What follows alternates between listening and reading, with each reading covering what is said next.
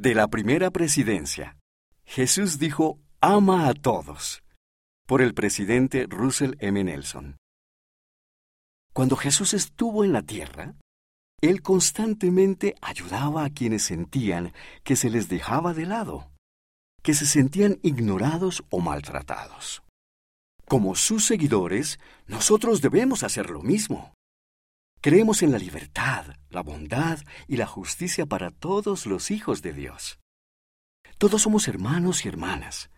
Cada uno de nosotros es hijo de un amoroso Padre Celestial. Su Hijo, el Señor Jesucristo, invita a todos a venir a Él, negros o blancos, esclavos o libres, varones o mujeres.